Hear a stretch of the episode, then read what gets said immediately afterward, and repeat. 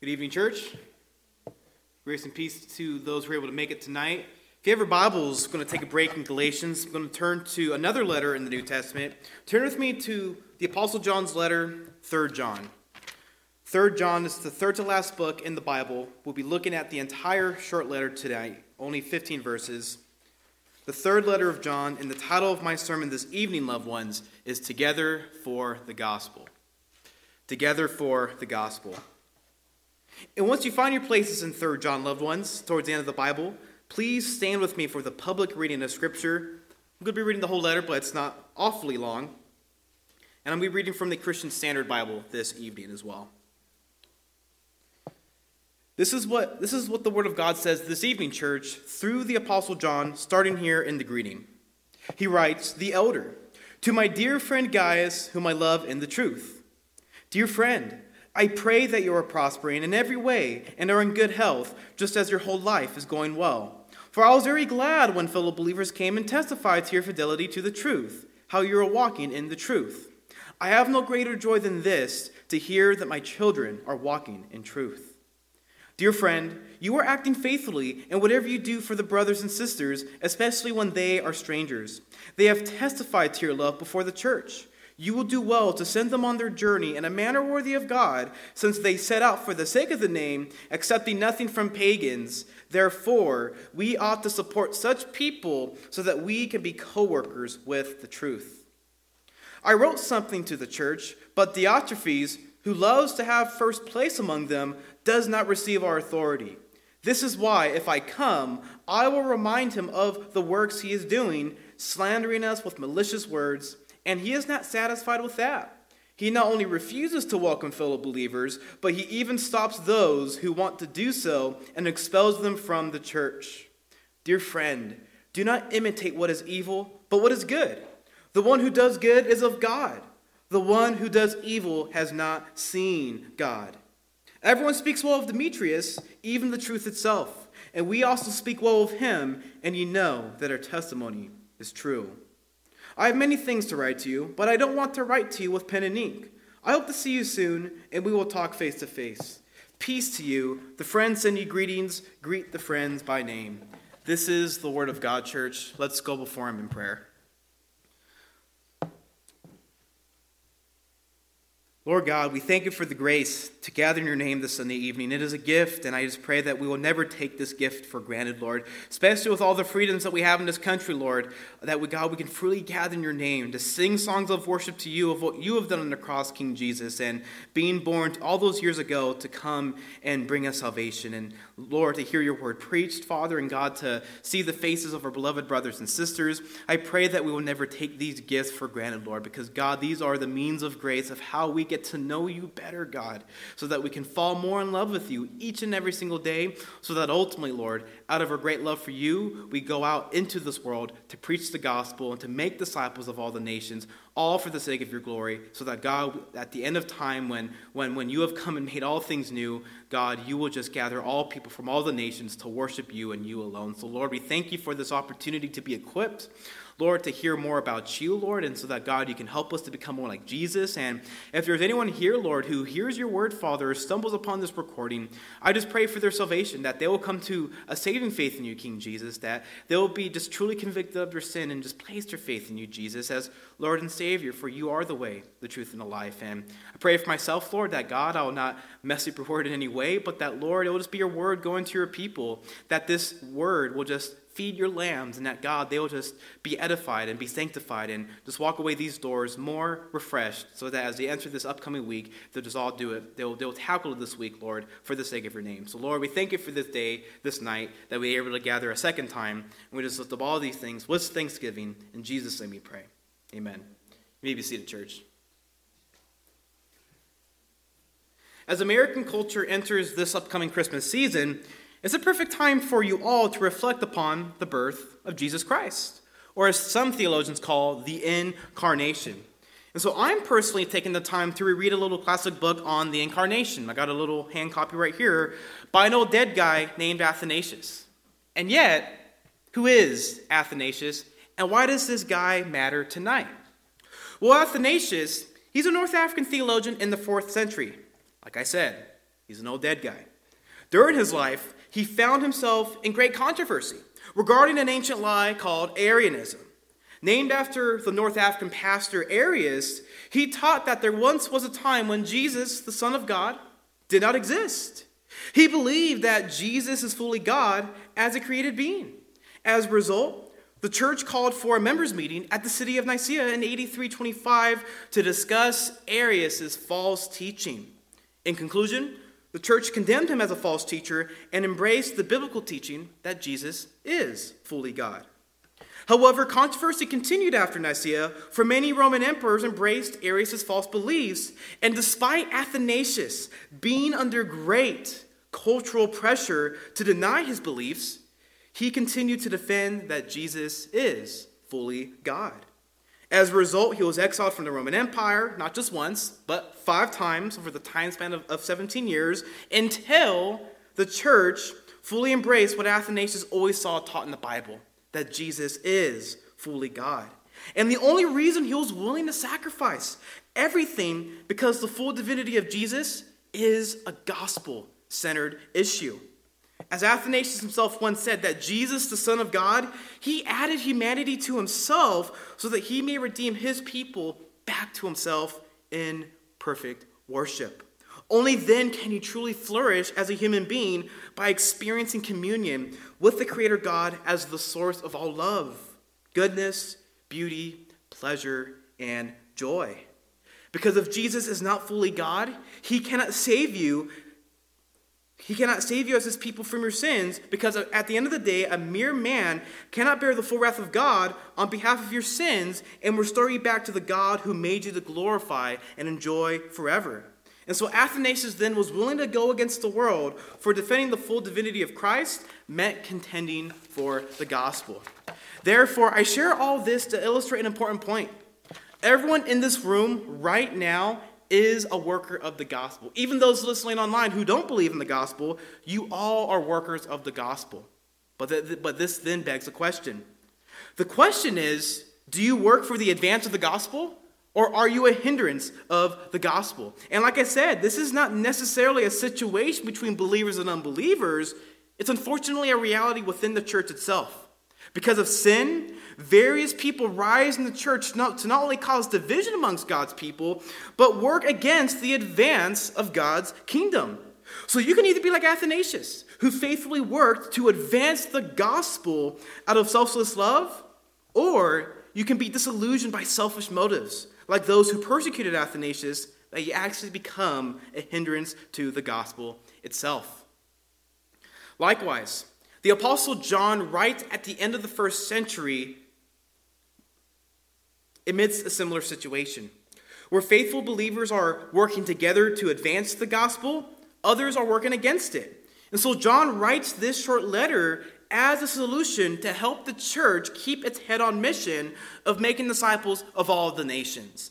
Therefore, the main point of 3rd John is that you are fellow workers of the gospel. You are fellow workers of the gospel. But what does it take what does it look like when Christians work together for the gospel? And John answers this question by presenting three marks.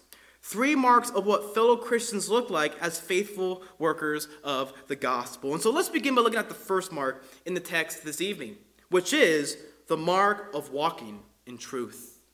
The mark of walking in truth. So look at verse 1 in your Bibles. John begins his letter saying, The elder, to my dear friend Gaius, whom I love in truth. And although 3rd John is the shortest book in the Bible or in the New Testament, it's still a small gem, shining with practical advice for Christian living. And also, it follows the common Greco Roman style of letters in the first century.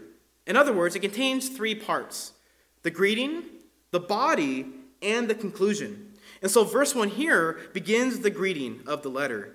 And yet, you must first understand why it's written before you can apply its message to your life.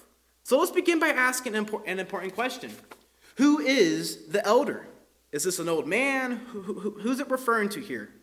And Christians throughout church history, alongside the New Testament itself, they all virtually agree that the elder is none other than the Apostle John, the disciple whom Jesus loved. Why? Well, there's a very close connection regarding the grammar, content, style between the Gospel of John and this collection of letters by John. And since the Apostle John is the undoubted author of the Gospel of John, the logical conclusion is that he wrote the three letters of John too. And so the elder in 3rd John is the Apostle John. And it's unclear why he chooses to refer to himself with this title, elder. He does the exact same thing in 2nd John. Yet, it's a reference at least that John is a pastor. And as a pastor, he possesses spiritual oversight for the churches in Ephesus or in modern day Turkey that he is writing to in these three letters. His warm pastoral affection makes this fact evident in 3 John. And so, John the Elder, he is the author of the letter this evening. And if you look again at verse 1, you see that he wrote it to his dear friend Gaius, whom he loves in the truth. And it's difficult to know who this Gaius is exactly, because it was a popular name in John's time, yet it is clear that he is a godly example. A godly example of, of what, it, what does it look like to work to advance the gospel. As a result, John begins by calling Gaius his dear friend. Gaius is not just an acquaintance, instead, he is a beloved, dear friend. And this again captures the warm affection John expresses throughout this letter. John further expresses this affection by saying, Whom I love in the truth. For John to say that he loves Gaius in the truth is to say that he loves him in a way that is consistent with the gospel. And proof that someone has been transformed by the truth of the gospel is that they are walking in this new sense of love toward others. Why? Well, since God first loved his people through the gospel, Christians then, you and I, brothers and sisters, we are called to love others in the same way. And I'm going to return to this theme later on. In the meantime, how does John express his love to Gaius in a way consistent with the gospel? Look at verse 2 in your Bible. John writes these words Dear friend, I pray that you are prospering in every way and are in good health, just as your whole life is going well. And so John again refers to Gaius as his dear friend. And this affection is followed by a simple prayer. And so when John prays for Gaius to be prospering in every way and are in good health, he is just expressing his love and concern for his overall well being. And to help you better understand this, look at that phrase, whole life. Whole life. In the Greek, this word is used a couple ways. One is just to use to describe the human body physically, or it could be used to describe the human soul. And in context of verse 2, it has the latter meaning here in mind. That, and this is why some translations, like the English Standard Version, it has the word soul, because it could refer to that as well. And so when John's praying for Gaius' material well being, it's in light of his spiritual well being. Just as Gaius is healthy spiritually, John prays for him to be healthy physically. And you're going to see in the next few verses how John knows Gaius is healthy spiritually. And yet, just allow this to sink in for a moment that John prays for Gaius' whole life, his overall well being. Because as Christians, you should not only be concerned with one part of each other's well being, but all of it, right? And what a great way to love your fellow believers by praying concerning their whole being. And to kind of help illustrate this importance, think about the Lord's Prayer, the famous words of Jesus, right? When he says these words. Part of the Lord's Prayer is when he says, Give us today our daily bread right? And when Jesus is teaching his disciples how to pray, he's reminding them here to pray for bread.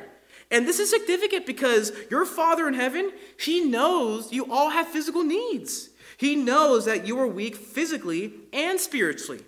He knows you will go through hard times financially, that you will experience anxieties of, of, of, the daily necessities. That can become very overwhelming. And of course, your greatest need is to be forgiven of your sins, and yet Jesus makes it clear that it's never wrong to pray for physical needs. Why? Because you are contingent beings dependent upon the Creator God for your existence. And since every good and perfect gift comes from Him, He graciously gives you what you need as your loving Father when you humbly depend upon Him through prayer. Therefore, pray for one another, loved ones. Simple as that.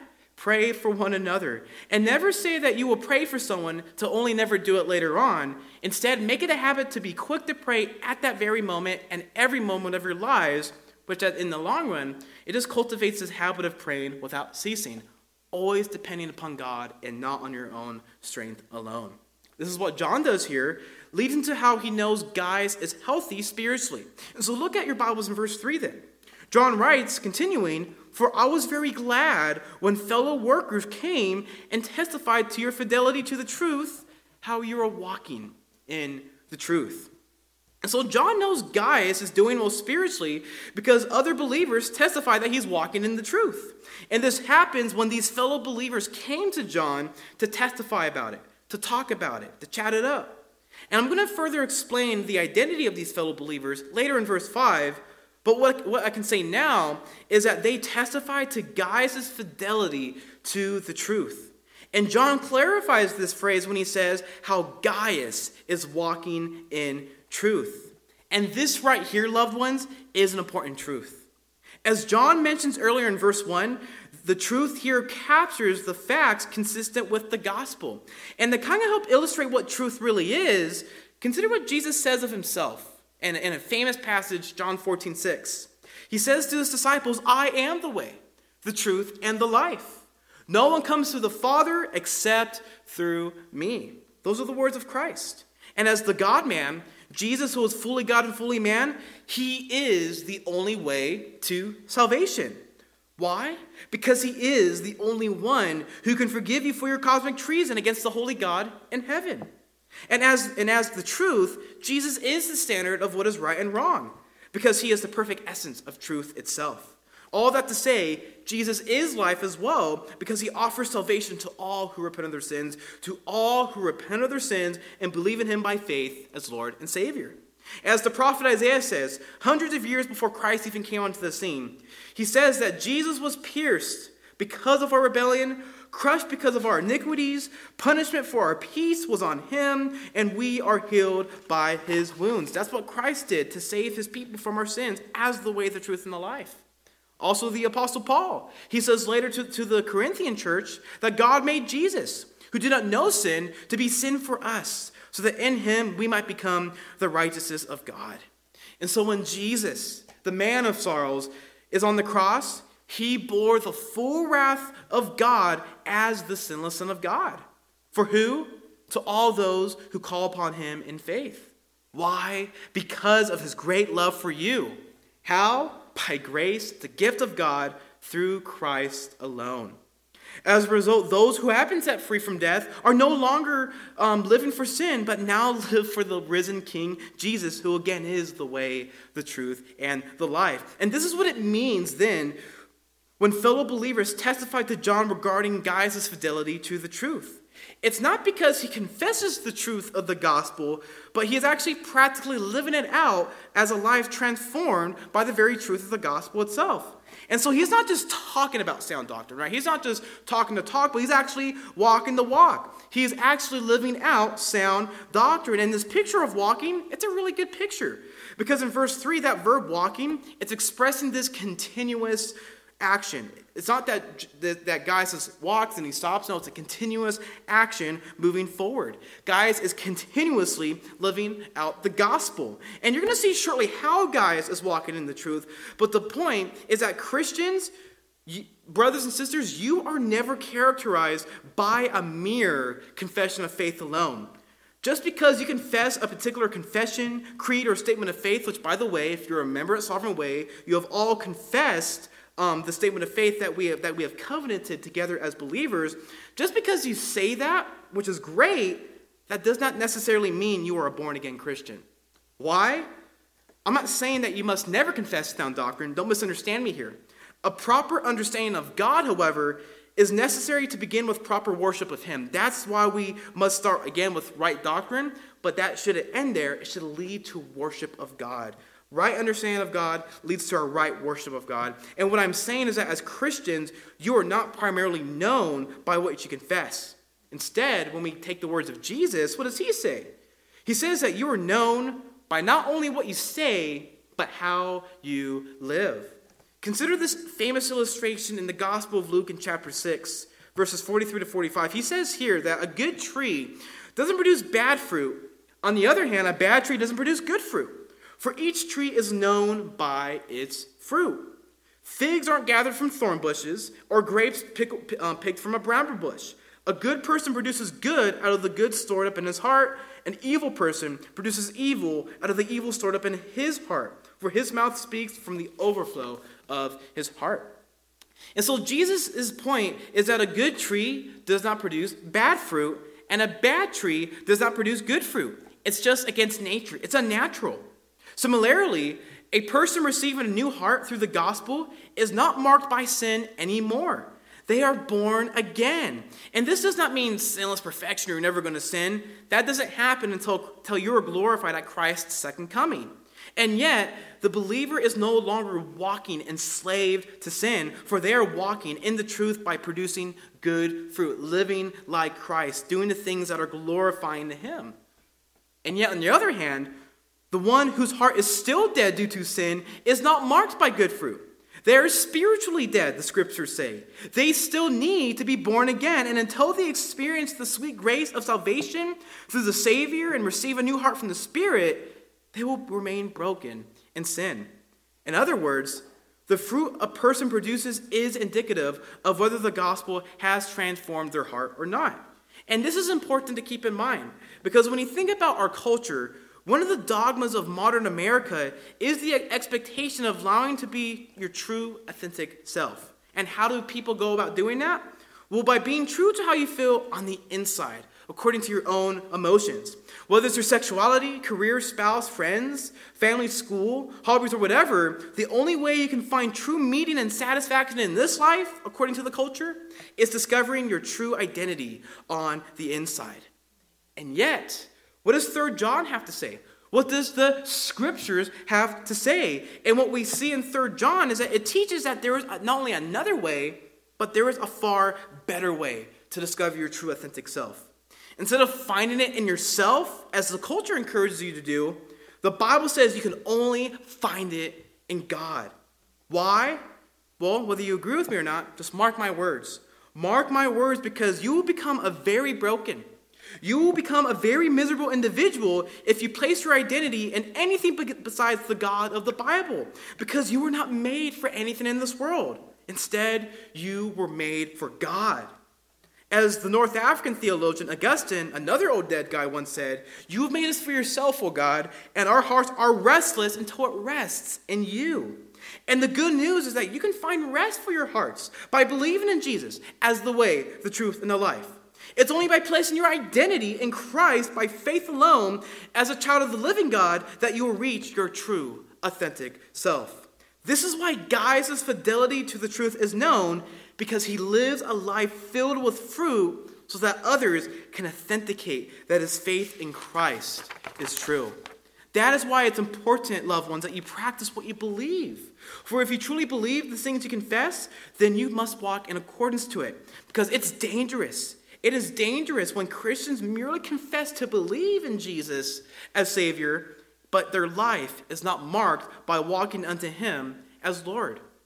Because if you don't live in complete submission to His sovereign Lordship, regardless of what you believe, you are most likely, I would argue, not even a Christian. You're not saved.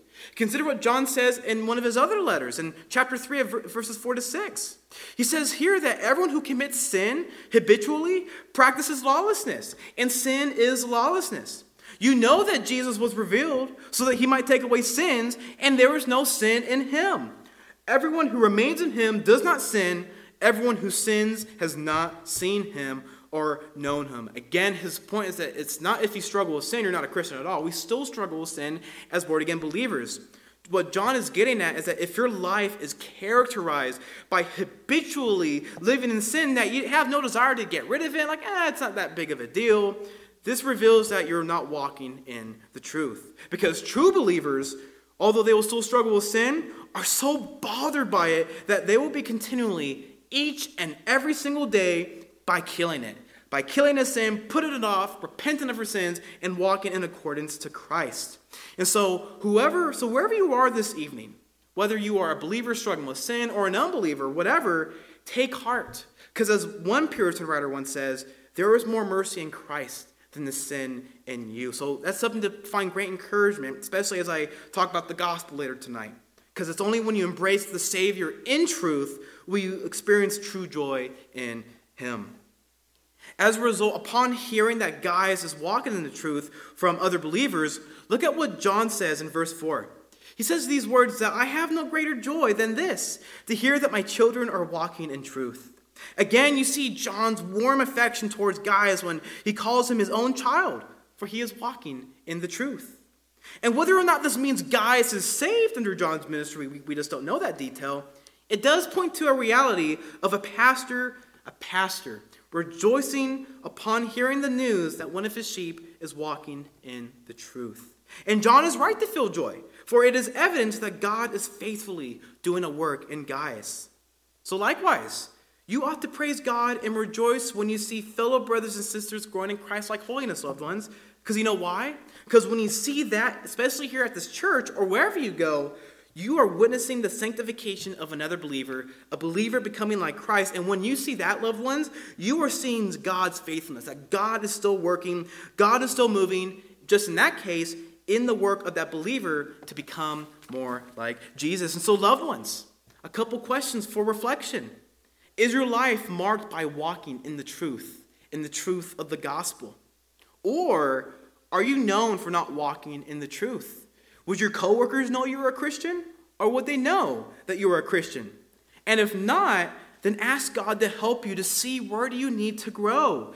How do you need to fill your heart with God's word so that you may filter out the world and replace it with Christ, who is far more greater?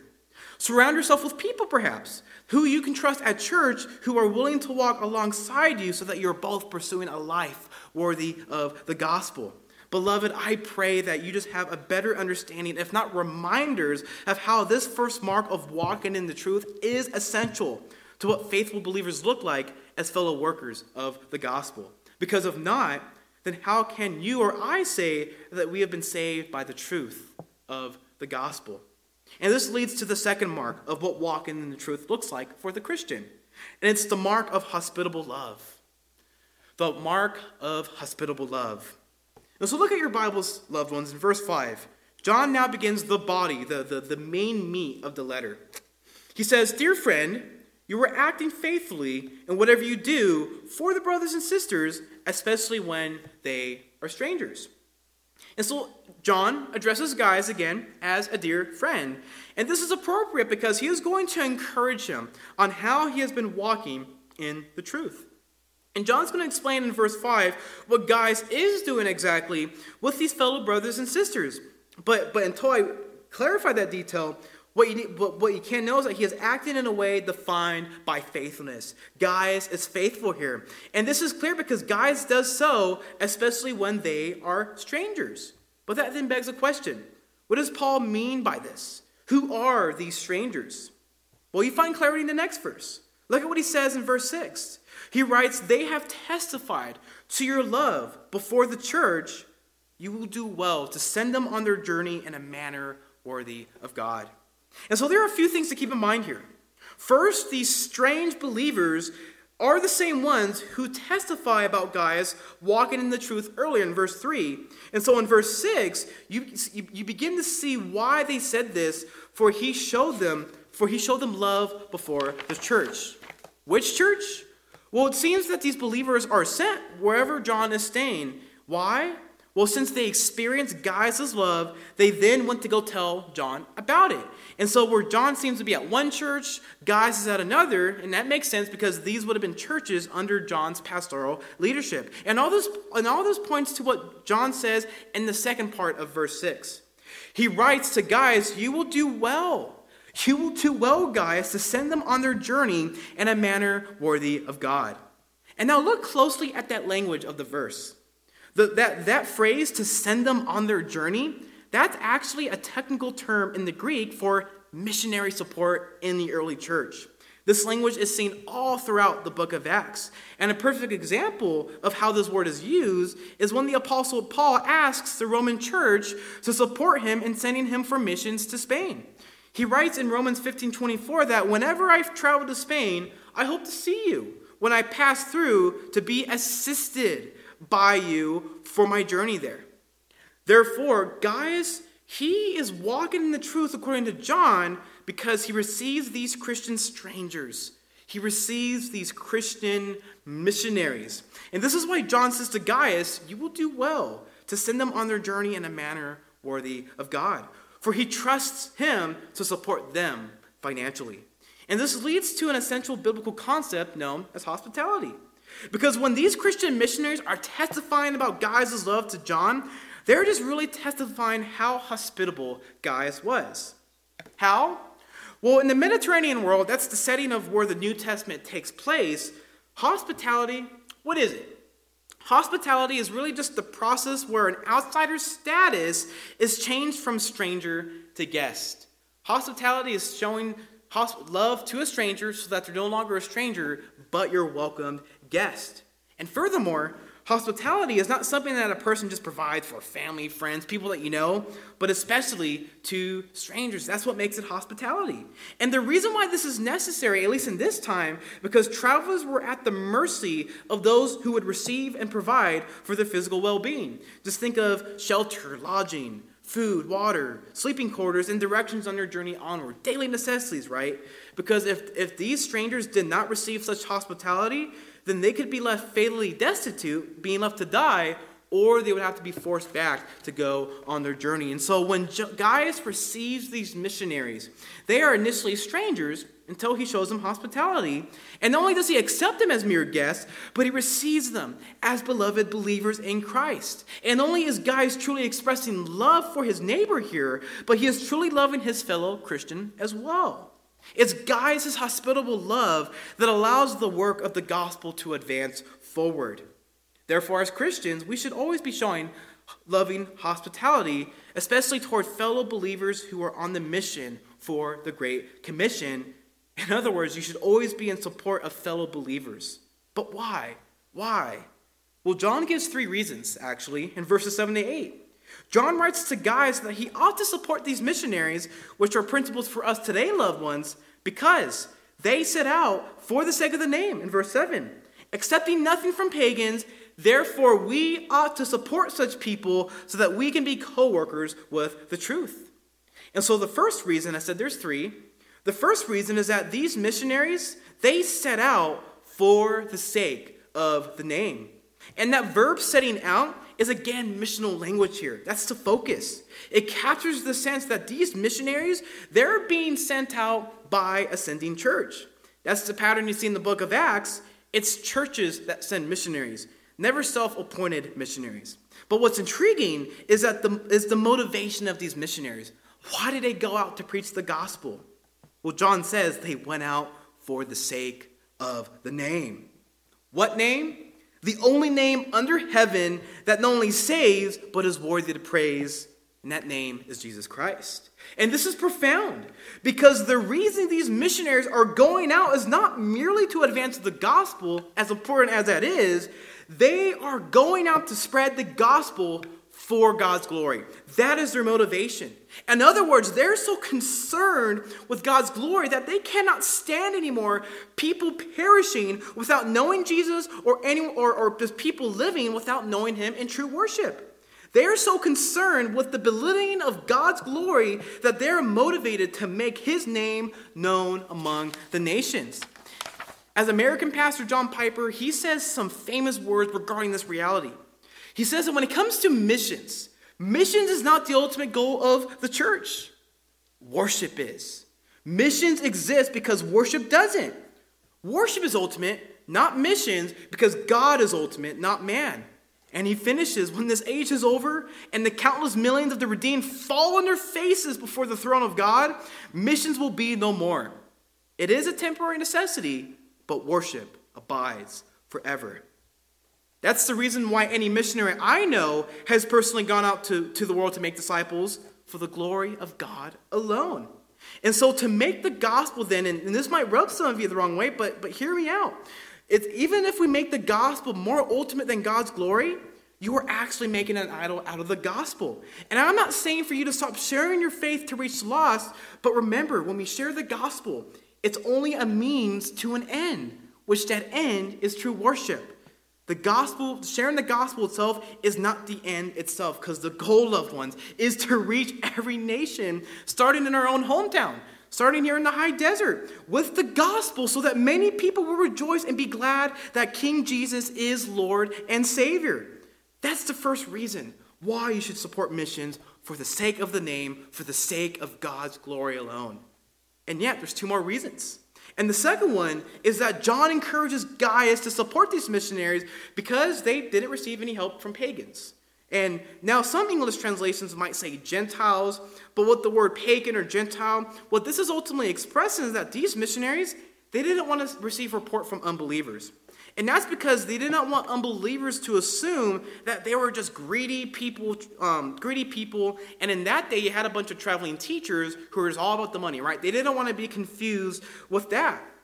Instead, they did not want to bring any reproach to the name of Christ. And so they did not accept support from unbelievers.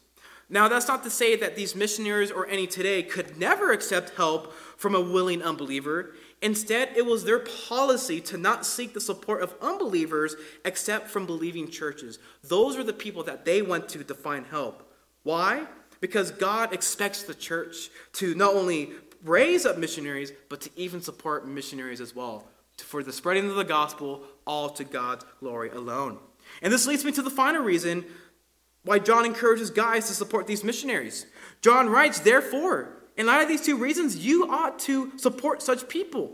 We ought to support such people so that we can be co workers with the truth. And so, the final reason you are to support missions is so that you will become a fellow worker with the truth, a co worker of the gospel. And I'm not sure if you realize it or not, but verses 6 to 8 here, sometimes at this church we like to throw around be goer, you're either a goer or a sender.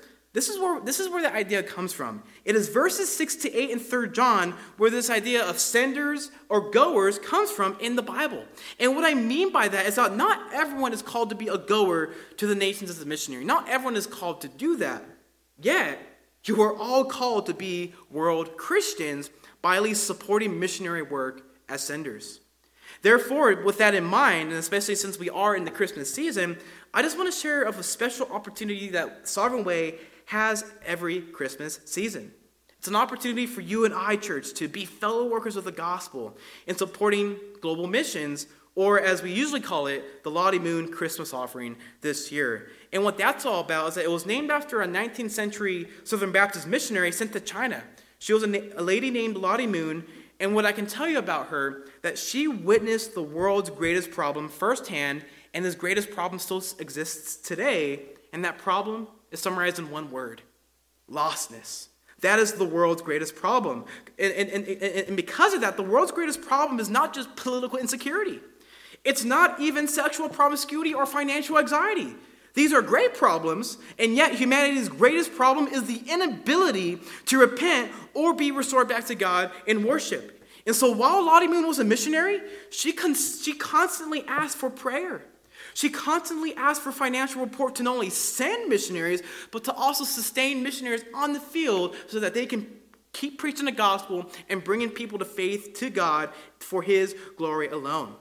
Even as Jesus says, right? He says that throughout the gospels that the harvest of souls is ready, but the laborers are few. So what does Jesus say? You better be praying for workers of the harvest. And so, loved ones, Probably next Sunday, either Steve or I will discuss more on the Lottie Moon Christmas offering um, next Sunday morning. And yet, I want to challenge you today to prepare your hearts as Lottie Moon did so long ago. Are you concerned about the glory of God? Do you want Christ to return and establish perfect justice, equity, and peace in this broken and chaotic world?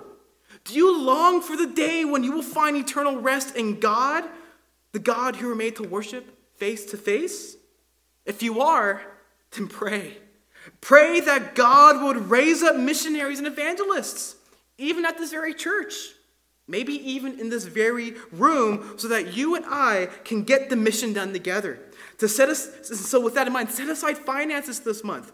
Limit your trips to, limit, limit your trips to starbucks if you have to this month just for a month right? So that when the church is ready to give at the end of this month to the Lottie Christmas offering that we are being partakers of the gospel. And, and the cool thing about this offering is that the 100% of the, of the gifts received all the money it, doesn't go to you know to some office you know out of state or whatever. It doesn't go to the church. It goes directly to missions to, to missionaries on the field to support them and to missionaries who are being trained up here in the states right now it will go to them so that they can be sent and be sustained so that they can preach the gospel and make disciples of all the nations and so loved ones we have a phenomenal opportunity to play our part as senders of the gospel and with that in mind then is not Christ worthy then to be, to, to be declared of all the nations? His name is the only name under heaven that can bring ruined sinners to experience redemption through the great God and Savior Jesus. And so, loved ones, and anyone listening online, let's serve God for the sake of His name and get God's mission done. According to the International Missions Board, here's some frightening statistics that we sometimes throw and, and, and, and we should share 59% 59% of the world today is considered unreached, meaning that Jesus is not known or named of about 4.5 billion people today. And an even more devastating reality is that about 160,000 people every day are dying daily without Christ. And so before the clock rings midnight, 160,000 people today around the world are going to be spending an eternity in hell. And that's on us, church. And so the, so, so the cost is high. The mission is essential. For the sake of the name, loved ones, let's be faithful like Gaius. Let's work to spread the gospel, starting here in Hesperia. Whether as senders or goers, let's be faithful to make Christ's name known on this earth. Let's preach and live a life worthy of the gospel daily. Because I know you all know lost people family members, coworkers, friends, I do, the best thing you can do, the best thing that I can do is to not only love them, but love them by sharing the good news of Jesus with them. That is the best way that you can share and love with them. Because Christ himself says that he will not return to restore this broken world to paradise that it once was until the gospel is reached to all the nations. So don't you want that? Don't you want Christ to return? Beloved, let's stop living for this world then. We cannot live for this world. Rather, we must live for the world to come as God's ambassadors of the everlasting kingdom. So walk in the truth by lovingly showing hospi- hospitality towards other believers, especially when it's in support to those who go to the nations for the sake of God's glory. And so before I turn to the final mark, however, though, with all that in mind, there's another thing that we need to consider. There's actually a person that you need to look and understand so that you will not become a hindrance to the gospel, but that you become workers of the gospel who advance the gospel to the ends of the earth. Who is this person? Look at verse 9 in your Bibles. John writes these words that I, write, I, I, I wrote something to the church, but a guy named Diotrephes, who loves to have first place among them, does not receive our authority. And so John writes in the first eight verses of this letter how Gaius walks in the truth by showing hospitable love towards fellow missionaries. Now, you are going to witness someone unpleasant, someone not like Gaius. You're going to witness a guy named Diotrephes. And there's little information about Diotrephes apart from 3 John. In the first century, he had a very unusual name.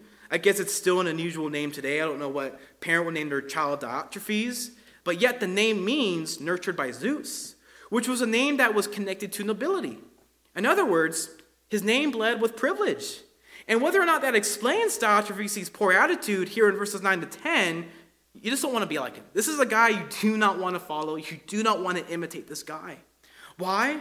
Well, John mentions at the beginning of verse 9 that he wrote something, which was a letter dislost to antiquity, to Diotrephes' church, and yet he rejected it, which John further explains that he also did not receive our authority.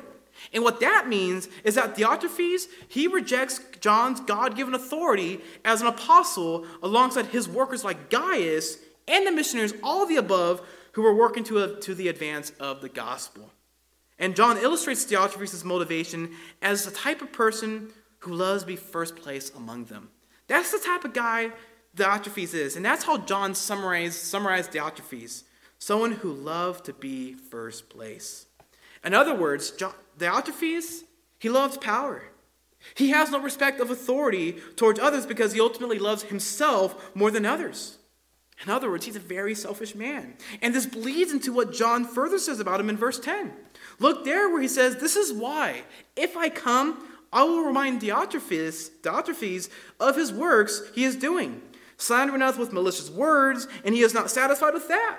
He not only refuses to welcome fellow believers, but he even stops those who want to do so and expels them from the church. So, since Diotrephes rejects John's authority, he is going to pay him a visit by confronting him regarding all the evil he is doing. And although John doesn't know when he will come, just whenever he gets the chance, it's still a visit that he must do to discipline him for his evil works. But what are they? Well, John lists four things in verse 10, saying that Diotrephes is slandering us with malicious words. He is not satisfied with that and not only refuses to welcome fellow believers, but he even stops those who want to do so and expels them from the church. And so the first thing that, that, that John says about Diotrephes is that he slanders John. He slanders John and those like Gaius and these missionaries who are faithful in advancing the gospel. And the idea of slander in here is just this idea of just speaking nonsense, speaking lies. And when combined with the idea of malicious words, you can say that Diotrephes is just bad mouthing those who are just faithfully working to spread the gospel, to share their faith wherever they may go. In other words, you can say that Diotrephes was the original discernment blogger. Who knows what he would have done if he had Twitter, right? Nonetheless, if that wasn't bad enough, as John says he is not satisfied in using his tongue to, be, to belittle fellow believers, he says, secondly, that he is refusing to welcome fellow believers. Because unlike Gaius, who receives Christian missionaries with hospitality, Diotrephes rejects them. Instead of demonstrating hospitable love, he demonstrates selfish hatred. And if, and, and if that is not the end of it, it, it just gets worse. When John says at the end of verse 10 that he even stops those who want to do so and expels them from the church. So not only does Diotrephes re- refuses to receive these fellow missionaries, but he stops those who try to do so in his congregation, and John even, even writes that he even expels them from his church. And now it's not clear if this expulsion from the church is an official action of excommunication, kicking him out of the church, but the fact that but the fact that Diotrephes succeeds in doing so demonstrates that he not only possesses authority, maybe he was a leader or a pastor at a church, but he's abusing his authority. Again, this is someone you do not want to follow, someone you do not want to imitate. So nonetheless, it's, it's at least clear that in compared to Gaius, Diotrephes, he's a hindrance to the gospel. Instead of loving those who are going out for the sake of the name, Diotrephes shows hatred towards them by loving himself. Instead of exalting the one name that deserves to be glorified alone, he is only concerned in glorifying his own name. And so you have two different characters here Gaius, who is defined by love for others, and Diotrephes, who is defined by love for himself. Where the former puts others first, the latter puts himself first. Where the man of good repute works for the advance of the gospel, the man of ill repute works as a hindrance of the gospel. And yet, the danger for you to be like a Diotrephes is closer than you may think, loved ones, even including myself. Because there's always the possibility that you and I can behave like Diotrephes. You know why? Because we still have the ability to sin. We still have sin in our lives. Although believers are redeemed by the power of sin, you have not been fully free from the ability to not sin. Again, that doesn't cease until Christ returns to make all things new. That is why it is so important that you must renew your mind through God's word daily, so that, that your heart matches with Christ's hearts and not the world's. This is why you must pray daily, so that you are reminded of your dependence upon the sovereign Lord and not yourself. And now, if there's any unbelievers, unbelievers listening to me online, you will probably agree with me that, yeah, there's more Diotrephes than Gaiuses in the American church today.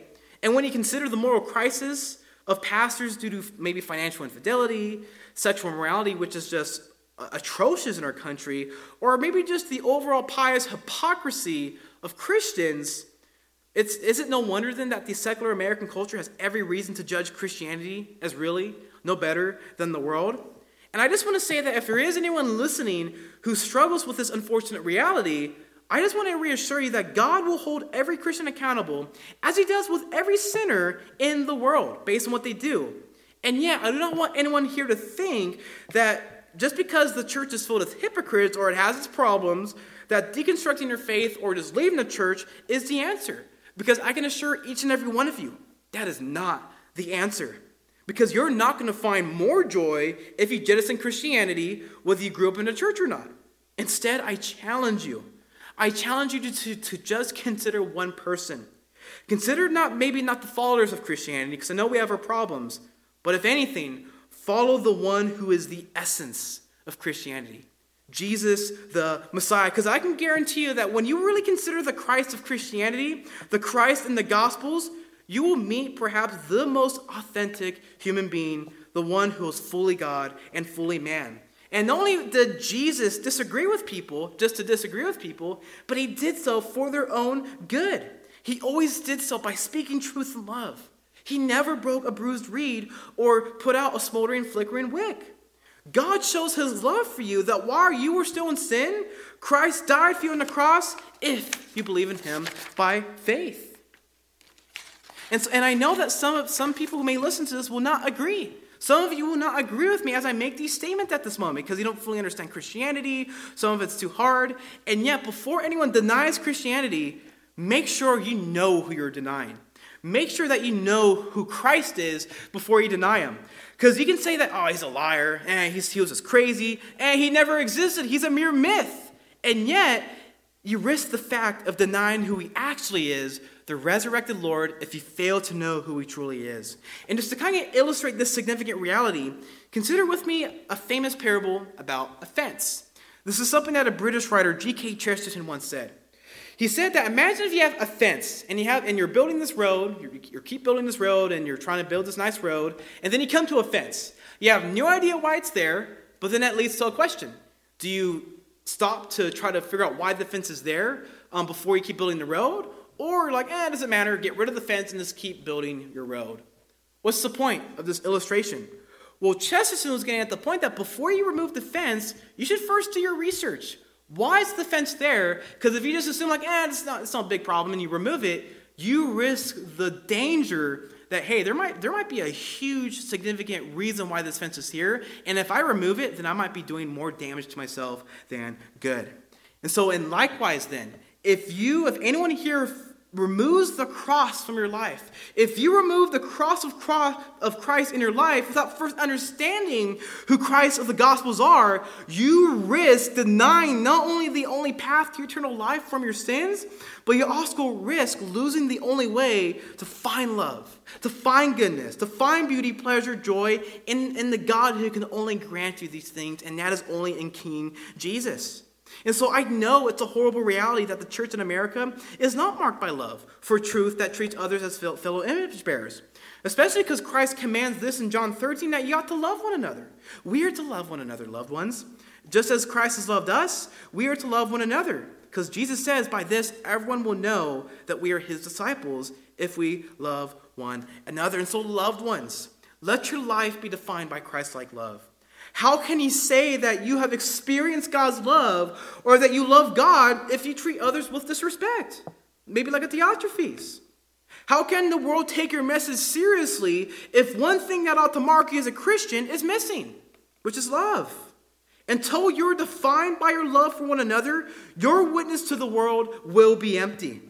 Until you struggle with all your effort to love one another as Christ has first loved you, that he died for you, you will think more about yourselves rather than others first. And that is really the heart of why you see so much fighting amongst the people of God, because people just love themselves first rather than others. And so, if there's anyone here who is estranged with one another due to senseless argument, I encourage you, make it right as soon as possible by lovingly seeking each other's forgiveness this day. If your life has been marked by such hate, the hate of Diotrephes, repent of it.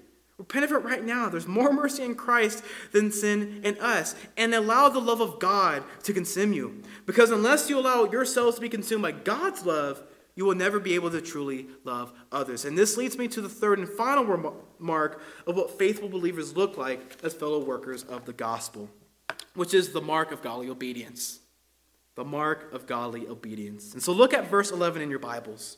John writes Dear friend, do not imitate what is evil, but what is good. The one who does good is of God. The one who does evil has not seen God. And so not only do you see John refer to Gaius as a dear friend for the last time in his letter, but you arrive at the one primary command in the entire letter, and it's to not imitate what is evil. Do not imitate what is evil, but what is good. Why does John say this? Well, because the one who does good is of God. The one who does evil has not seen God. In other words, John says to Gaius, do not, do not imitate that evil Diotrephes. Instead, continue to imitate what is good. And he then even says further in verse 12 that everyone speaks well of Demetrius, this other guy, this other chap, even the truth itself. And we also speak well of him, and you know that our testimony is true. And even just by him mentioning this guy, Demetrius, again, we don't know who he is exactly, he just brings him up because he is an example of another guy doing good. Why? Because all the Christians, John, even the truth of the gospel, testify about it. They authenticate that he is a true believer. And, and John may have also mentioned Demetrius here because he is not only maybe the carrier of the letter who actually delivered it to Gaius, but perhaps he is also a fellow missionary too. And so, since Diotrephes' character is, is, is known by a lack of hospitable love towards Christian missionaries, John is calling Gaius. He is calling Gaius to not imitate his bad example, but to keep doing what is good, to keep showing hospitable love even to believers like Demetrius. Because anyone who continually does good, they are of God. They are born again. And yet, if a person continually lives a lifestyle of evil, it's an indication that you have not seen God with the eyes of faith. You are an unbeliever. And before I close, let me just tell you a little bit about a person who continually did good despite great evil coming upon him. The one person that was the only person to have never sinned, and yet the greatest evil befell him. And to Christians, we know this guy as Jesus Christ, right? That when that Jesus Christ, God sent Jesus into the world 2,000 years ago. This is why we celebrate Christmas, the incarnation, the first advent, the birth of our Lord and Savior, King Jesus. He came into the world not just to come into the world to add humanity to himself, but he had a mission. Because since the beginning of time, when God made everything, he made everything perfectly good, even humanity. And yet, when the, there was a time when humanity, they rebelled against God and brought sin and death into the world. And the consequence of such sinning is death. And the reason why we know such sin and wickedness does exist, because we've all experienced brokenness in some way, shape, or form. And people in our culture around the world, throughout history, I don't care who you are, we all know this brokenness exists because of our sinful state before God. And you try to do all these things to alleviate this brokenness. Maybe trying to alleviate it with drugs, sex, alcohol, or maybe running to good things like, oh, maybe if I get a, the, the perfect marriage or the perfect education or the dream career, then everything will be fine. And yet, it only leads to more brokenness because it doesn't take care of humanity's greatest problem the fact that because all of humanity has sinned against God, you are condemned to go to the eternal fires of hell because you have committed cosmic treason against God. That's the bad news. That's what we all deserve because we have all sinned against the Creator God who made us to worship Him, and yet we have chosen to do our own thing. And yet, this is where the good news comes in. God sent forth His Son to be born under the law, to be born of the Virgin Mary, so that if you believe in Him by faith alone, because Jesus, He lived a perfect life. He never sinned. And when he died on that cross, he died for sinners like you and me, so that if you believe in him by faith, repent of your sins, and follow him, you will be saved. Because all your sins, all your, all your failures, everything that you've sinned against God was placed into Christ's account.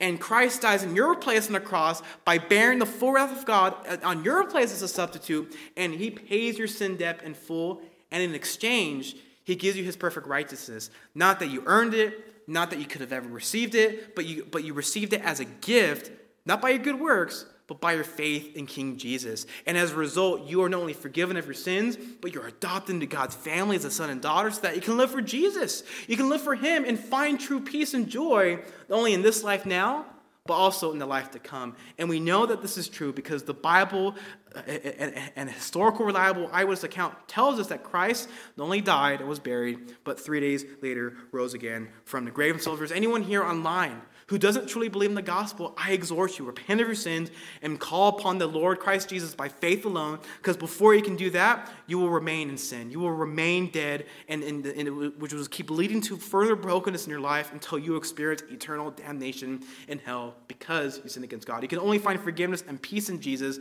I exhort you repent and believe in this Jesus today. And so, loved ones, in light of all this, then, be careful who you imitate. And I'm even especially thinking about some of the students at this church, the college students, the, the high school students, because those who you tend to look up to, whether it be in pop culture, sports, could be friends, teachers, politics, coworkers, family, you name it, these are people that could ultimately influence you and shape the way that you think. And so, my little brothers and sisters, be careful not to follow the evil examples of the world. Instead, look to those who at least follow Christ. Imitate them as they imitate Christ. And if anything, look to Christ and imitate Him.